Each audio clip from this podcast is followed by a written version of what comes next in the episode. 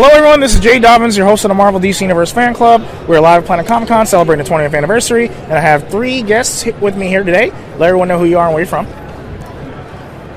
Hi, I'm Hannah, and I'm dressed as Poison Ivy today, and I'm from Liberty, Missouri. I'm Morgan. I'm dressed as female Captain Kirk, and I'm from Kansas City. I'm Frank. I'm from Kansas City. I'm, I look like Dr. McCoy, and I am dressed like him. All right, cool, cool.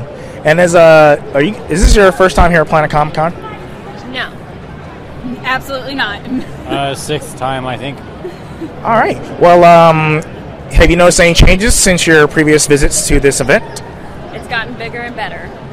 Most definitely bigger name celebrities, more uh, panels, more events, all around bigger and better. Yeah.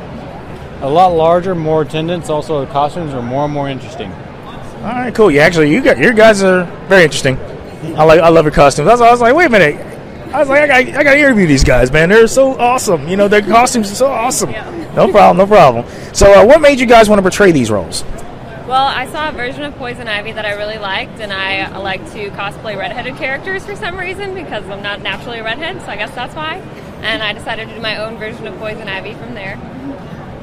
Well, Frank always dresses as Dr. McCoy because he looks like him, and I wanted to do kind of the companion to that character, and I always liked Kirk. I think he's kind of cool.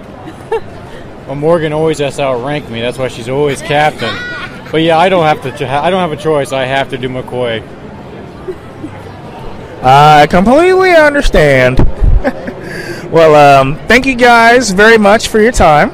Thank you. Of course, thank you. No problem. All right, that concludes this interview. Feel free to visit us and like us on Facebook. We're available on iTunes, Google Play Music app, and of course, YouTube.